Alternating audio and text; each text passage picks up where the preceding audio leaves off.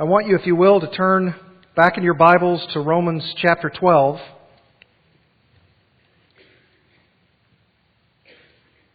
Romans 12. Now, I know that I said last time that 10 messages were it for the Christian mind. But I do want to talk a little bit more about it this morning. Not from Romans 12:1 and 2 necessarily, but from Romans 12:3. But for the opportunity to have the proper setting, I want to read verses 1, 2, and 3 of Romans 12 in your hearing so that we might then connect them together and then preach through verse 3 this morning. Romans 12, 1 through 3. I appeal to you, therefore, brothers, by the mercies of God, to present your bodies as a living sacrifice holy and acceptable to God, which is your spiritual worship. Do not be conformed to this world, but be transformed by the renewal of your mind, that by testing you may discern what is the will of God, what is good and acceptable and perfect. For by the grace given to me, I say to everyone among you not to think of himself more highly than he ought to think but to think with sober judgment, each according to the measure of faith that God has assigned. Now, over the last 10 messages from Romans, we've considered what Paul means when he commands true believers in Jesus Christ to be a living and holy and acceptable sacrifice unto God the Father. And we began in Romans 12:2 when we looked at this very wonderful prescription, this exhortative prescription to live as a sacrifice unto God, to the ethical practicality of how to do so in verse 2. And he says, of course, from the negative, don't be conformed to this world. And then from the positive, be transformed by the renewing of your mind, so that you may discern what is the good and acceptable and perfect will of God. And as we delved into the matter of the renewal of the Christian mind, I hastened to tell you that there was so much that Scripture gives us when it describes the mind that we're to have as a Christian. And Paul's not done. He does say there, as we read it in verse 3, that we're to do something else with regard to our thinking. And in the very first verse, coming out of these monumental words of Romans 12, 1 and 2, and I would say vitally connected to those words, because the word for, little Greek word gar, which connects verse 3 with verses 1 and 2 and Paul's paradigm here for living as a sacrifice, is for us to understand in bold relief. We need to understand the very first component that Paul wants us to know about the proper Christian mind. And that is why he says what he does in verse 3 about our thinking. In fact, we could say it this way. Because he links verse 3 with that little connector word for, grounding it in what he said in verses 1 and 2, we could say it like this The most important thinking a Christian can do is not to think more highly of himself than he ought to think. That's Paul's inspired way to say that we ought to have the proper Christian mind, especially, most importantly, most preeminently, most supremely in humility. A lack of pride. The most important thinking that a Christian can do is to set his mind on a divine reality check so that he's not thinking more highly of himself than he ought to think. And maybe Paul was calling these Roman believers to become aware or to beware of this lofty thinking about themselves in the very context of what he has just said in verses 1 and 2. What do I mean? Well, what I mean by that is this. Think about it. If we possess the Spirit of God, as we are told in Romans 8, verses 5 to 9, if you have the Spirit of Christ, you belong to God. Christ is in you. The Spirit of God is resident within you. And if you have the Spirit of God, that means that you are the possessor of the infinite mind of God, the infinite ruler, and the infinite guide of the universe. And to borrow the language of what Paul says in 1 Corinthians 2, we have the very mind of Christ. We have the opportunity, even to use that language of Romans 12, 1 and 2, to have a mind which is progressively being spiritually transformed. The mind of Christ. Taking the Spirit inspired text of Holy Scripture and through the Spirit's illuminating power can transform our very thinking so that we can discern the good and the perfect will of God that is acceptable to ourselves and to God Himself. And I would say that the biggest danger to this marvelous process of mind renewal. The biggest danger is that we have in our own sinfulness the capacity not only to understand truth, that's the good part, but to take the truth, to understand the truth, and instead of apply the truth as it rightly ought to be applied, we would rather become proud of it. Through our reading, through our study, through our meditation, through our understanding of biblical themes and biblical ideas.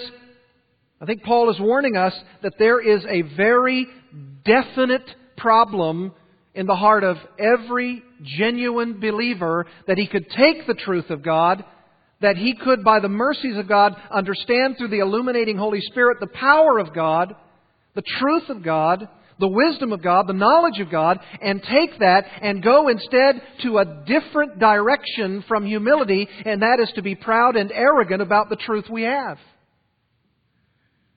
I think that may be what Paul is driving us toward here. It could be that he's challenging us to assume that we are to be humble believers and not those who think that because we have the truth and the world does not, or maybe even in the world of Christianity itself, that we ourselves are more super spiritual than others and that we have all of these lofty thoughts about God and and His truth is so transformative in our lives, and that therefore we might think ourselves better than others around us. Certainly better than those in the world, of course, unbelievers. But maybe even when we be, begin to look around in church life and we begin to look around at others, we could tend to look down our noses at those who aren't pursuing this truth in the way that we are. Uh, maybe they're not progressing at the kind of rate we are, and we can become very proud about that fact. Must be a huge temptation if the first thing that the Apostle Paul says in verse 3, coming out of those very monumental verses of 1 and 2, don't think more highly of yourself than you ought to think. Now, that's interesting to me. Because as I meditated on that this week, I thought to myself, now wait a minute, Paul.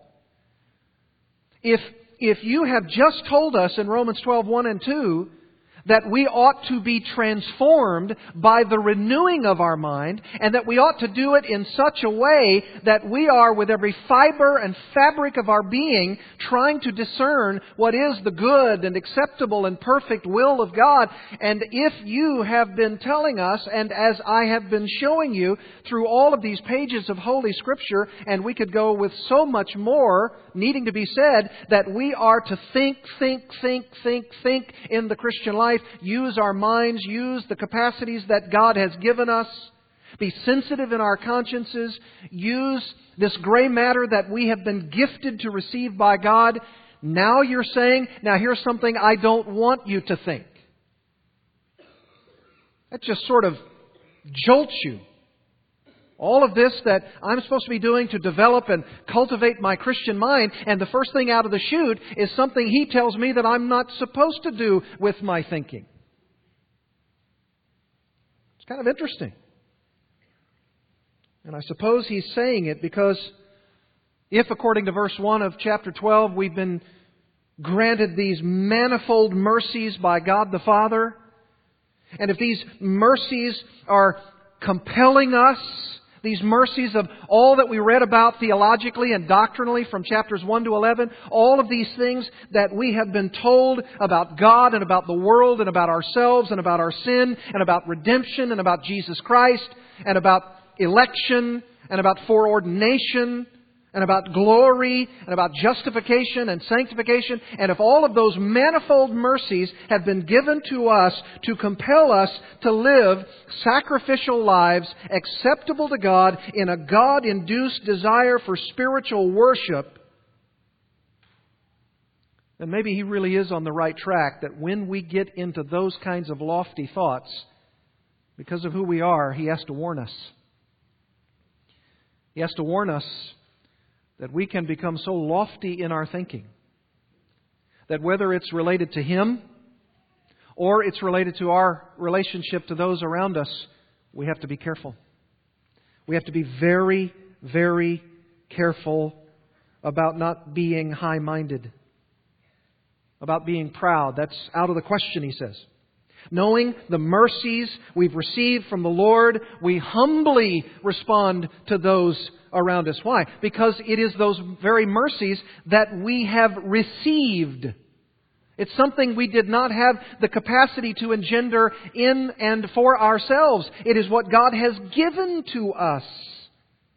We're, we're the blessed recipients of God's mercy. That ought to humble us.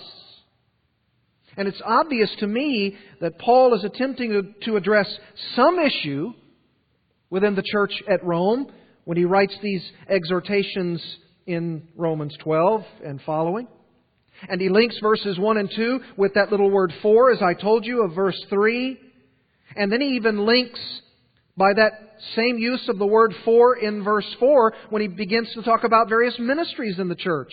Look at what he says in verse 4. For, coming right out of this idea of not thinking of yourself more highly than you ought to think, for because, we could say, as in one body we have many members, and the members do not have all the same function, so we, though many, are one body in Christ and individually members of one another.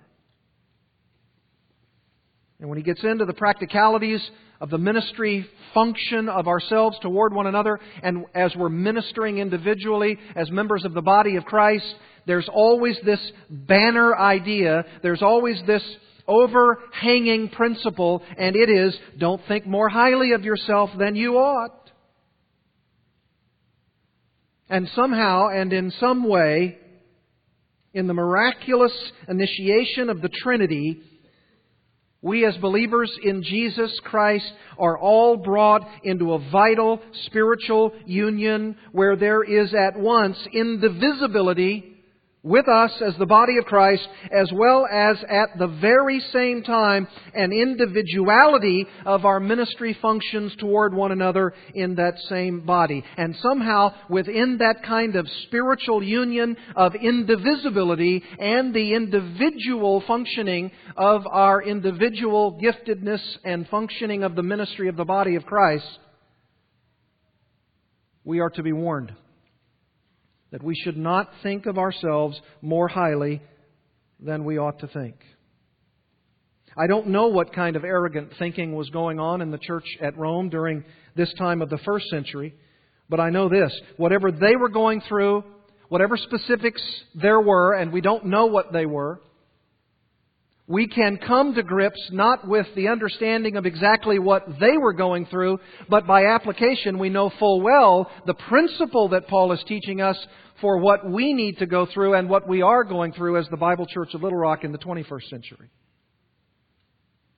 Maybe it's not so important to understand exactly what they were going through, but it is vital for us to understand this very principle from God's Word, not to think more highly of ourselves than we ought, for the 21st century Bible Church of Little Rock. Now, I want you this morning to look more closely at what Paul is driving toward here in Romans 12:3. That's all we have time to cover this morning. One verse. I know, I know.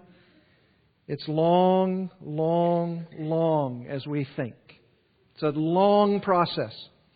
And, truth be told, I'm so dull I can't understand more than one verse at a time anyway. Notice what Paul first says here. For by the grace given to me, I say to everyone among you. Stop there. Why does Paul do this? Well, he does this because he's speaking, as he often does with this particular phrase, for the grace given to me in his letters, that it has to do with his apostolic authority. The grace given to him is not something that just is a generic thing that he's saying off the cuff, like God's given me some grace, and I want to tell you about something. That's a somewhat technical phrase that Paul is using there to speak of his apostolic authority. For the grace given to me in my calling that I've received from the Lord as an apostle of Jesus Christ. In other words, I'm speaking to you authoritatively here. And notice that he also includes everyone in the church when he warns them about this arrogant thinking. He says, For the grace given to me, I say to everyone among you. Why? Well, because he's speaking to the body. He's speaking to every member of that local church body. Every single individual who is a part of the spiritual body of Christ manifested in the local church in Rome must heed what Paul is saying. And then he gives the command. Look at it with me. I say to everyone among you, here's that command, not to think of himself more highly than he ought to think, but to think with sober judgment.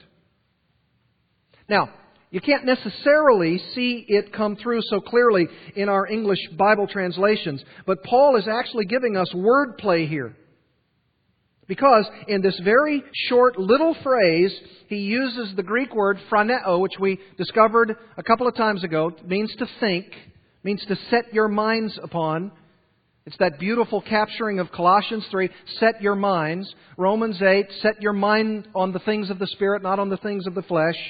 He uses that, that word or family of words, phroneo, four times in that little phrase.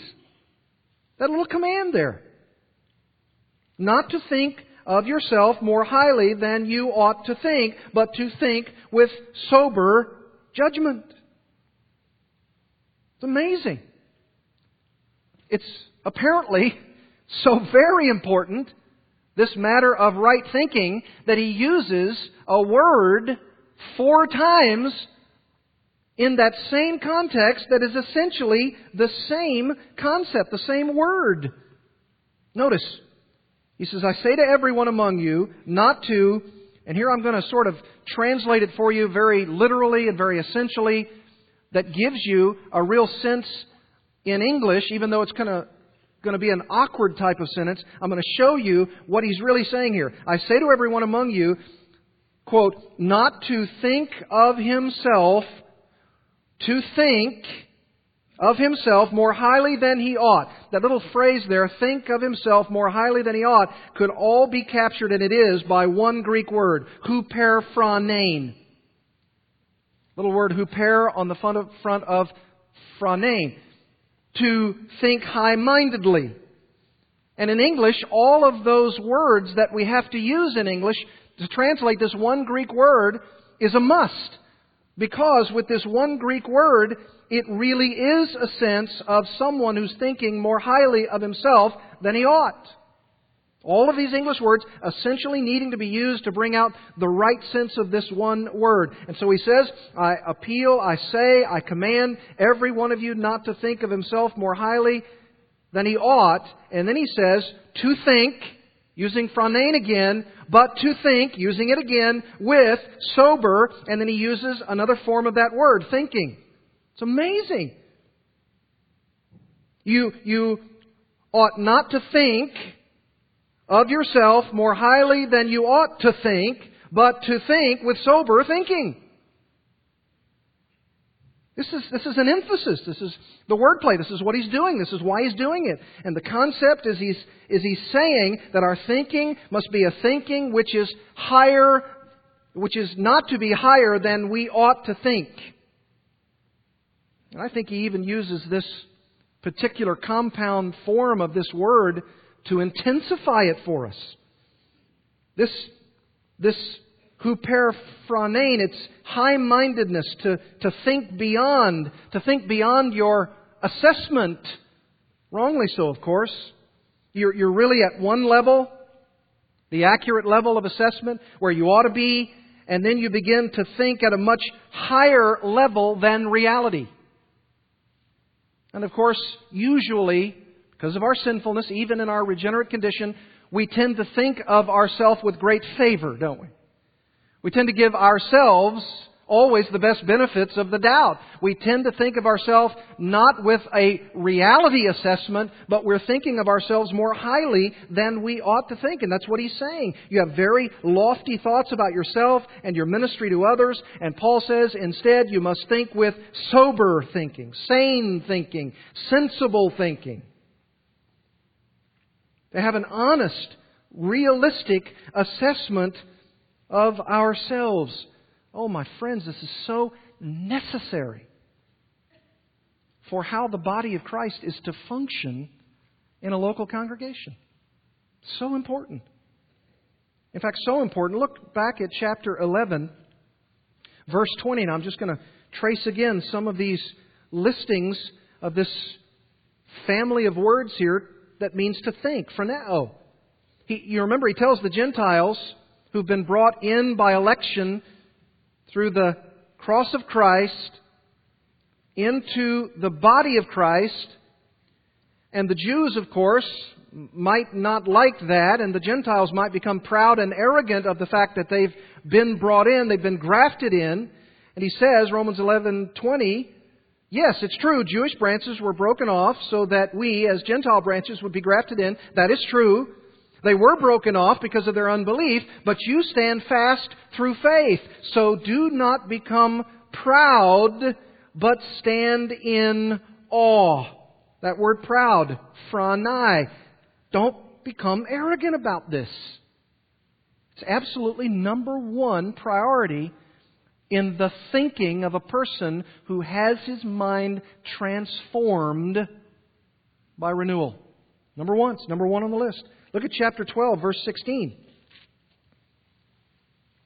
I showed it to you a couple of weeks ago. Live in harmony with one another. You don't see it in the English, but in the Greek text, live in harmony. The word harmony is again a form of phroneo. Live with harmonious thinking with one another. Romans 15:5. May the God of endurance and encouragement grant you to live in such harmony. There it is again, phronein, with one another in accord with Christ Jesus. He's going to say it over and over again. 2 Corinthians chapter 5. 2 Corinthians chapter 5, verse 13. If we are in our right mind, he says, we, we don't want to boast. We're not commending ourselves to you again, but we're giving you cause to boast about us so that you may be able to answer those who boast about outward appearance and not about what is in the heart. For if we are beside ourselves, it is for God. If we are in our right mind, it is for you. It's that same word that he uses about sober judgment in Romans 12. To be in your right mind, to have good thinking. Look at chapter 13 of 2 Corinthians, verse 11. This, is how important this is, my friends, for the body of Christ. Number one on our list. If you want to be transformed in your thinking by the renewal of your mind to prove what the good and acceptable and perfect will of God is, here's at the top, 2 Corinthians 13:11, agree with one another. Phroneite. Agree with one another. Live in harmony. Agree. Remember Philippians 2? Do nothing from selfishness or empty conceit, but with humility of mind let each of you regard one another as more important than himself. Do not merely look out for your own personal interests, but also for the interests of others. And what kind of interests in others? You should be humble. You should be looking to them and their needs Be of one mind, he says. Let each of you look out not only to his own interest, but also to the interests of others. Have this mind among yourselves. Now I ask the question. With all of us, hundreds of us sitting in this, this worship center, how can we be of one mind, singular, collective singular? How can we do that? The, the great challenge of doing that, beloved, is our humility toward one another. That's the only way this is going to happen. That's the only way we're going to be able to properly function in the body of Christ. That's the only way. Look at Philippians 3:19. This is this is an opposite. This is what the world is. He says in verse 18, For many of whom I've often told you and now tell you even with tears, walk as enemies of the cross of Christ. Now, here's what marks an enemy of the cross of Christ. Verse 19. Their end is destruction, their God is their belly, and, their, and they glory in their shame. Here it is, with minds set on earthly things. That's, that's precisely opposite of Colossians 3, isn't it? Set your mind on heavenly things not on earthly things. The world sets its mind on earthly things. All using this word, phroneo, in one way or another. Philippians 4 2. Remember when Euodia and Syntyche were having conflicts with one another? Chapter 4, verse 2. If you want your name written for all time's sake, better do some good things. Because here's Euodia and Syntyche not really coming out looking so good. Verse 2 I entreat Euodia and I entreat Syntyche to agree in the Lord. Agree. Phronein. Agree in the Lord. Have better thinking among yourselves, ladies. And, not to be outdone, look at Titus chapter 2, verse 4. This is, this is really amazing. This sort of gathers this one text in Titus chapter 2 sort of gathers all of the believers in the church, all of us together. Amazing how Paul does this. Titus 2. Look at verse 2. Verse 2 says that an older man is to be what? Self controlled. It says sober minded, dignified, and then our word, self controlled. That's a thinking word. That's sophrones. That's a thinking word Self control, it means you are controlling yourself by good thinking. You're thinking about controlling yourself. Verse 3. That's older men, verse 2. Older women, verse 3. Older women likewise are to be reverent in their behavior, not slanderers or slave to much wine. They are to teach what is good and so train. And that's our word. That's a form of sophroneo oh, to train, translated train there. We are to train, older women are to train younger women to teach these younger women to love their husbands and children and to be self controlled. There it is again, sophronas. Same word that he used of the old, older men in verse 2. So he's sort of gathering all of us up here in the church and saying, Older men, this is what you're to do.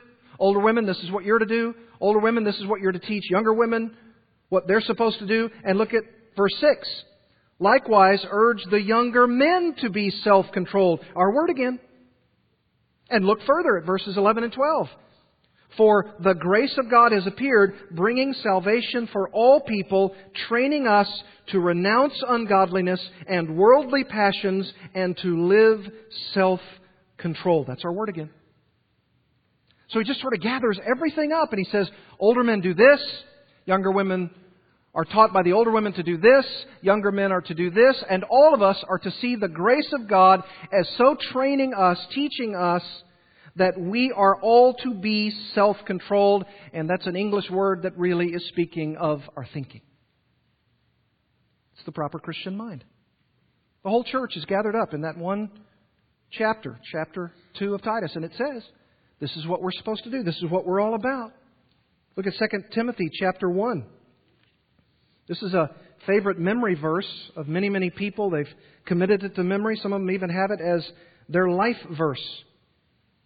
2 Timothy 1 7. For God gave us a spirit not of fear, but of power and love and self control. That's another form of our word, phroneo. So you don't always see that. If you just see self control, you're just saying, well, it's just sort of this idea of me needing to control myself. But link it to your thinking.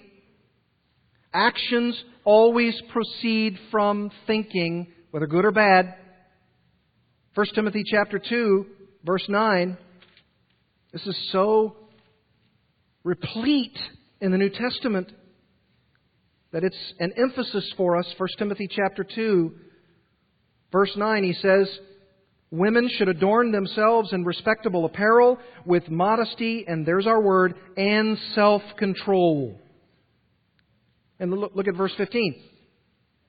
Women will be saved through childbearing, sanctified, if they continue in faith and love and holiness with self control.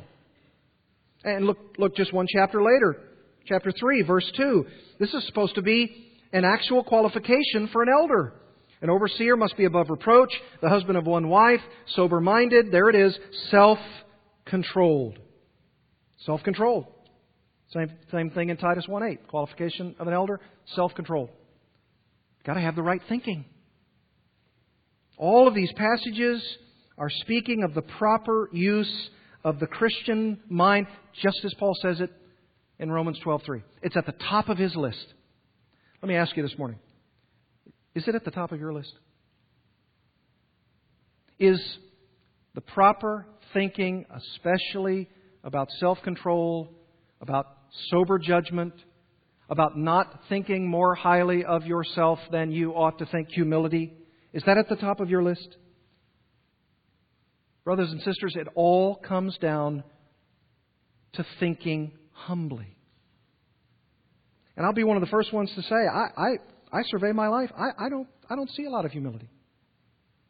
I look at my life and I see a constant battle with pride, constant battle with lofty thoughts about myself, especially as you battle comparing yourself with others. Look at what Paul did in 1 Corinthians. Go back to 1 Corinthians chapter 1. This is, in essence, the very overriding theme of this first section of 1 Corinthians. Look at chapter 1, verse 28. This is what Paul is trying to get the Corinthians to understand. 1 Corinthians 1:28 God chose what is low and despised in the world even things that are not to bring to nothing things that are so that no human being might boast in the presence of God. He is the source of your life in Christ Jesus, whom God made our wisdom and our righteousness and sanctification and redemption. Therefore, as it is written, let the one who boasts boast in the Lord. Look at chapter 2, verse 1. And I, when I came to you, brothers, did not come proclaiming to you the testimony of God with lofty speech high minded speaking or wisdom, I decided to know nothing among you except Jesus Christ and Him crucified. I was with you in weakness and in fear and much trembling, and my speech and my message were not in plausible words of wisdom, but in demonstration of the Spirit and of power, that your faith might not rest in the wisdom of men, but in the power of God. Chapter 3, look at verse 5. He says, What then is Apollos? They were having all kinds of strife and jealousy among them. Someone was saying, I follow Paul. Somebody else was saying, I follow Apollos. He says, What then is Apollos? What is Paul? Who am I? Servants through whom you believed, as the Lord assigned to each. It's the Lord who assigns it. I planted, yes. Apollos watered, sure. But God gave the growth.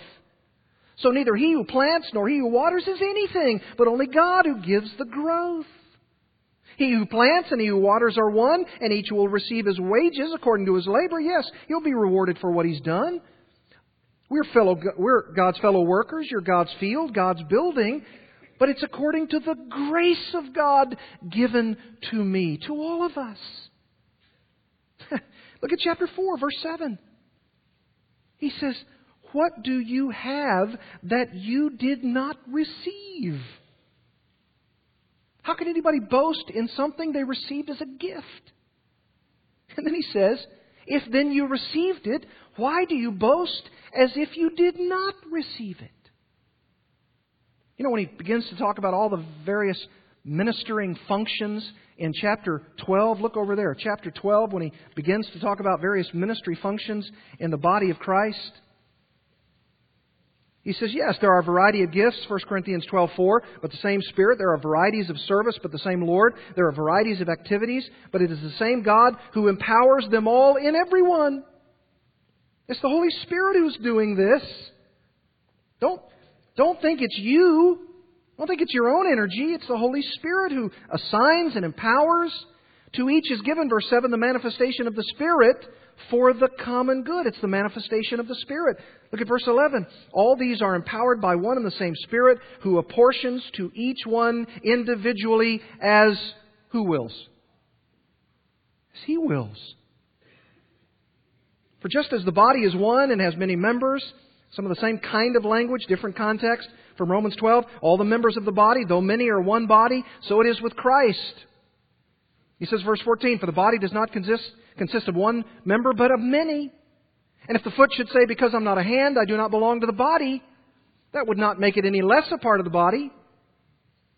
You might even say, maybe there's false humility there. And if the ear should say, Because I'm not an eye, I do not belong to the body, that would not make it any less a part of the body. If the whole body were an eye, where would the sense of hearing be? If the whole body were an ear, where would be the sense of smell? But as it is, God arranged the members in the body, each one of them as He chose. If all were a single member, where would the body be? As it is, there are many parts, yet one body. The eye cannot say to the hand, I've no need of you. You see, that's proud. That's looking down. That's high mindedness. I have no need of you, nor again the head to the feet. I have no need of you. On the contrary, the parts of the body that seem to be weaker are indispensable. And on those parts of the body that we think less honorable, we bestow the greater honor. And our unpresentable parts are treated with greater modesty, which our more presentable parts do not require. But God has so composed the body, giving greater honor to the part that lacked it, that there may be no division in the body, but that the members may have the same care for one another. Humble care. Humility. One member is honored, all rejoice together. Now you are the body of Christ and individually members of it. Now this this can be very, very practical. You say, well, how can I apply this? I think very easily. Ask yourself the question number one, am I humble? Am I working on humility? Am I trying to do my best to slay pride in my life? Do I look down on other people? Am I envious of their ministry exploits? exploits? Do I become jealous of somebody who's having some upfront duty or some accolade or some recognition? Or it may be the other way. Maybe some of that false humility. Well, uh, since I'm not up front or since I'm not being uh, accorded some kind of affirmation, then I'll just secede into the background. I, I don't really have any place, any part to play in the body false humility. The, the humility that Paul is calling for in Romans 12:3 is that you should not think of yourself too highly, and it could be from one end of the pendulum to the other. This this idea of humility is absolutely important. We as men studied some things recently out of C.J. Mahaney's book, and I want you to listen to something that I found very humorous but also very telling. CJ says in his wonderful book on humility, True Greatness, he says, The pursuit of humility cannot be a solitary endeavor. That's why the next practice, invite and pursue correction, has a prominent and vital place on my list of ways to mortify pride and cultivate humility. Pride not only destroys, he says, it deceives. Sin in its deceptive power so often blinds us, leaving us unaware of flaws that others notice clearly. Take, for example, the man described in this story I came across. Here's the story. As I sat with my family at a local breakfast establishment, I noticed a finely dressed man at an adjacent table. His Armani suit and stiffly pressed shirt coordinated perfectly with a power tie. His wingtip shoes sparkled from a recent shine. Every hair was in place, including his perfectly groomed mustache. The man sat alone eating a bagel as he prepared for a meeting. As he reviewed the papers before him, he appeared nervous, glancing frequently at his Rolex watch. It was obvious he had an important meeting ahead. The man stood up, and I watched as he straightened his tie and prepared to leave. Immediately, I noticed a blob of cream cheese attached to his finely groomed mustache. He was about to go into the world dressed in his finest with cream cheese on his face. I thought of the business meeting he was about to attend. Who would tell him? Should I? What if no one did? C.J. Mahaney says this Do you think you have a clear idea of where pride is at work in your life? Are you certain you have your act together when it comes to humility? Chances are you're like this finely dressed man, perfectly groomed and confident, but with a large blob of cream cheese on his mustache. And he says this about his own life, and this is very humble. He says, Let me tell you about a cream cheese moment in my life. One of many such experiences that have helped convince me that no sin is more deceptive than pride. Again, that's probably why Paul has it number one on this list, Romans 12:3.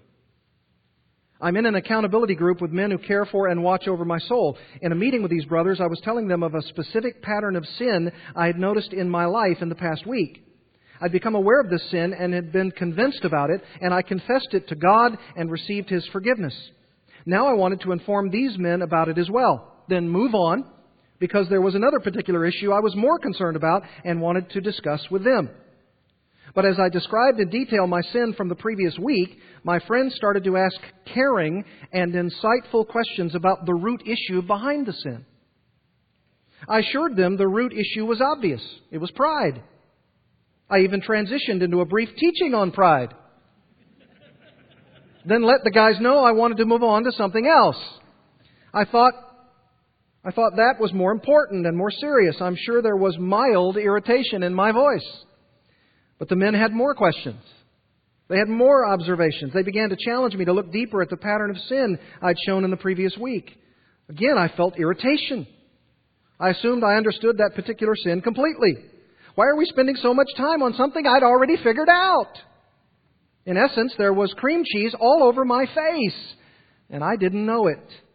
My underlying sin had deceived me. I was blind. I didn't see it and couldn't see it, but they saw it clearly. In my pride, I thought no one understood my heart as well as I did, but Scripture doesn't support such a conclusion. Actually, God's Word tells me, CJ, sin is subtle, sin is deceitful, and sin blinds you, and you need feedback from others in order to understand your heart. But you know, if you pursue that line with people, if you ask them, they're probably going to tell you. And if they're probably going to tell you, you're probably not going to like it.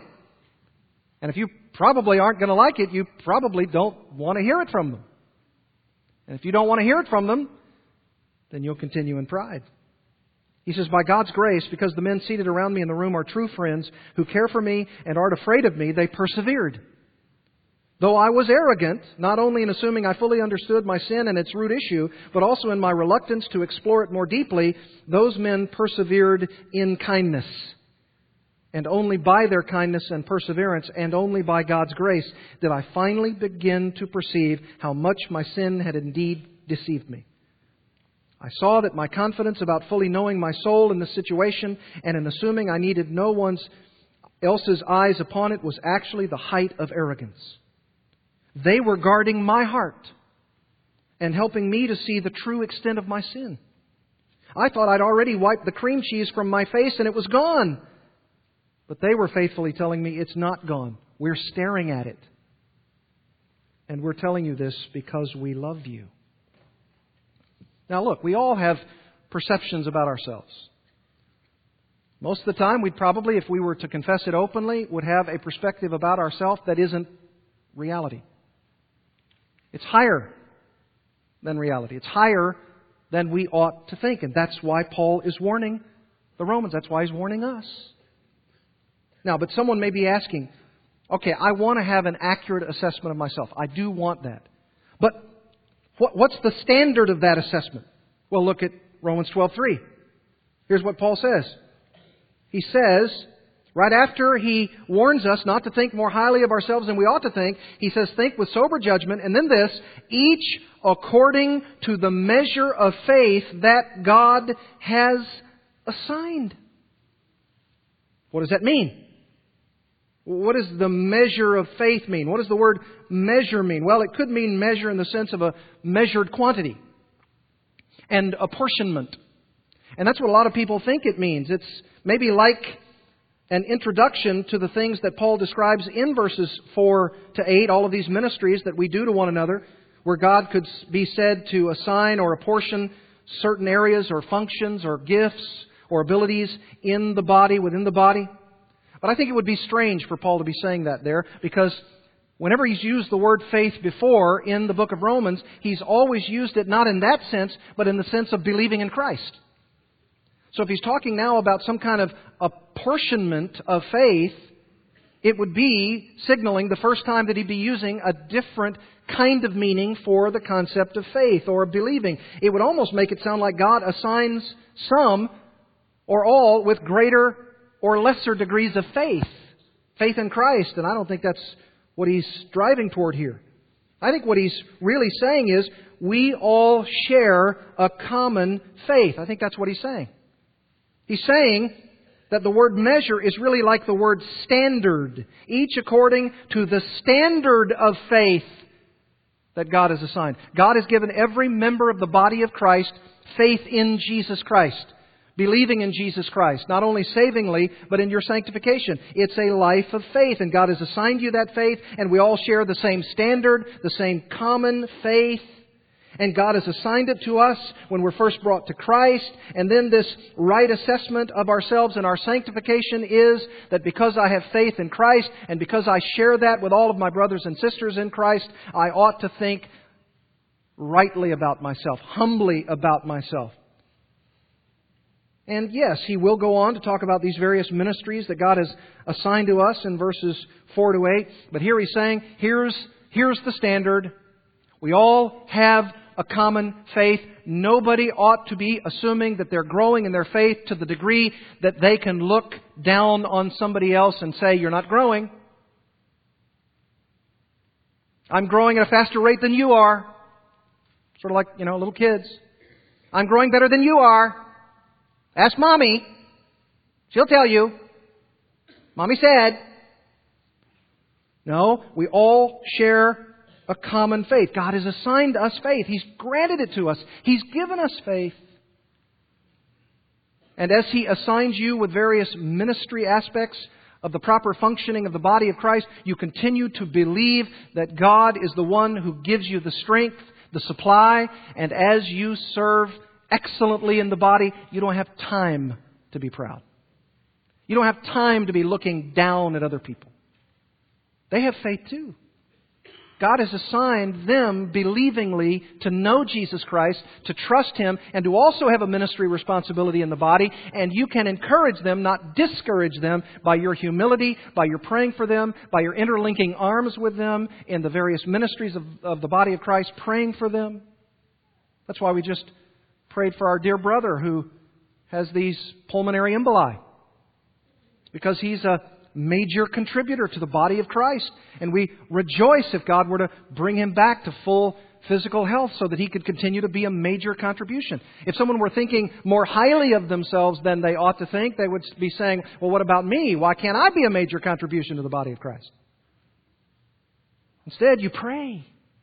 You ask God to raise up these, these genuine, God wrought teachers of the body, these spokesmen for the Lord in this age. Doug Moo helpfully writes about this particular phrase if you're really wondering what it really means. He says, It is that faith, this idea of the measure of faith, it is that faith which believers have in common as fellow members of the body of Christ that Paul here highlights as the standard against which each of us is to estimate himself. How can you rightly assess? What's the standard? Here's the gold standard faith. Someone believe in Christ? Well, then you're my brother. Someone believe in Christ? Well, then you're my sister. We're all even. That's where we are. We have different functions, but we are all a part indivisibly of the body of Christ. And even though individually we have ministries, we have tasks, we have functions, we have abilities, all from the Lord, can't take credit for any of it. And we minister in such a way that when we finish ministering on a particular day or week or month or year, we have affirmation from the people, maybe sometimes accountability from the people, maybe their, their prayers, maybe their words, maybe their admonishments, and we receive it with humility, and then we do the same in their lives. And as we grow together, we are humbly together, collectively serving in the right functions of the body of Christ because we are the body of Christ.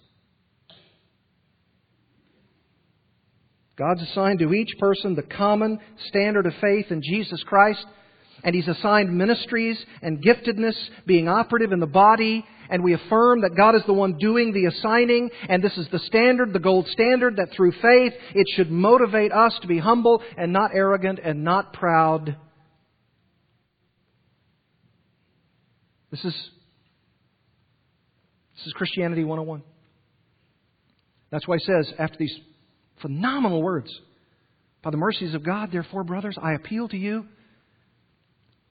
to, to live as a sacrifice, holy and acceptable. And when you do, you're going to be able to discern what the will of God is, that will which is good and acceptable and perfect. And let me tell you right out of the chute that you've got to understand that you cannot think more highly of yourselves than you ought to think, but think with sober thinking.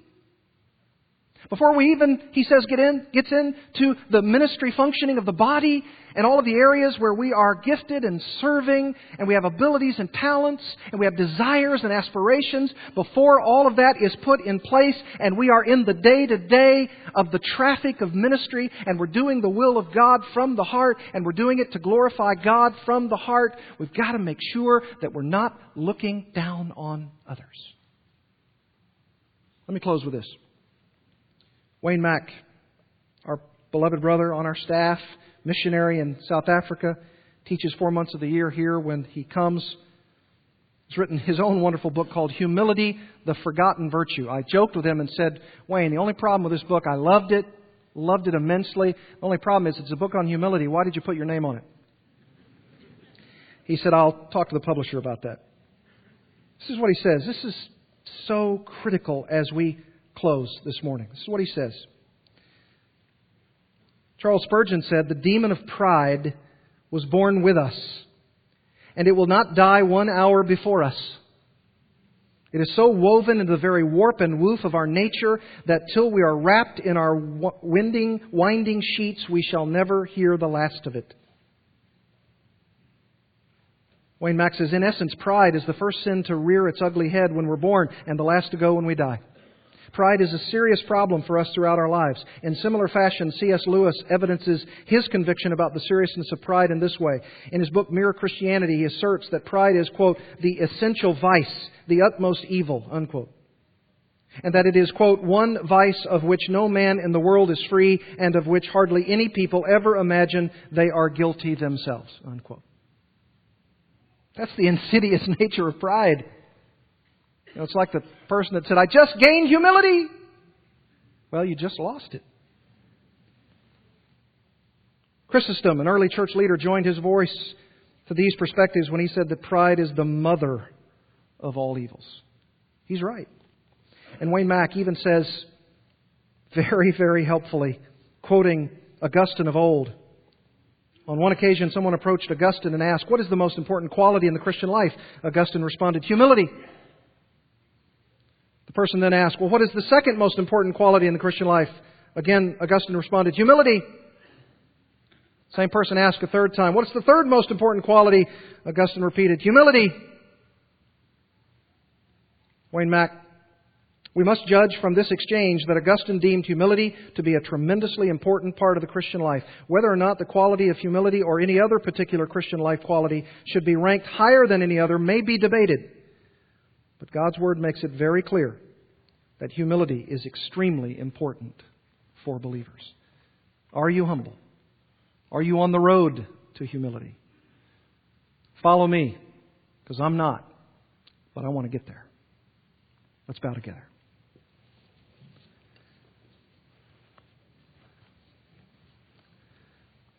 Father, you have you've once again sliced and diced us. And we are convicted. And Father, I pray that that convicting work of your Spirit will not just be for this morning's hour,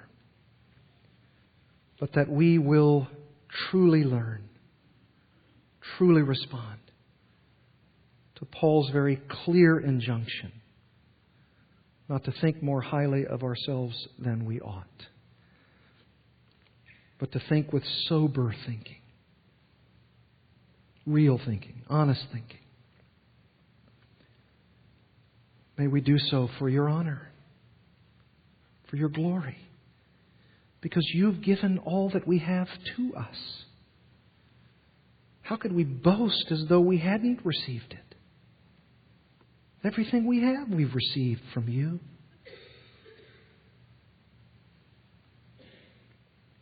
Lord, may I lead this congregation with humility, not pride. To not think of myself more highly than I ought to think. To think in such a way that I'm barreling down the pathway blindly not recognizing that there's cream cheese on my face. Thank you for men and women who come alongside me.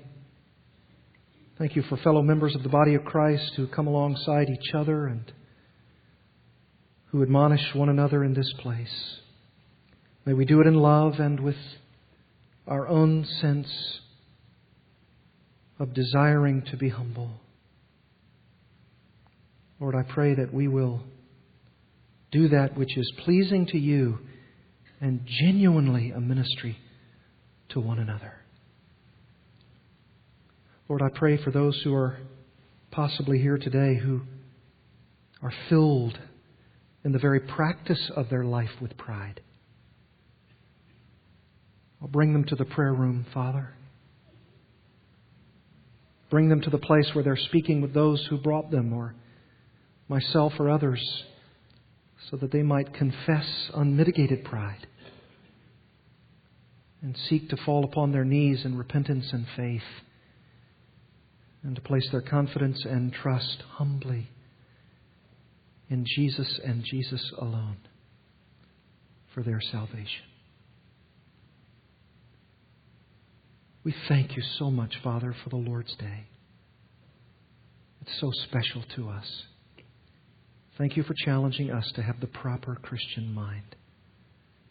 We'll thank you in Jesus' name. Amen.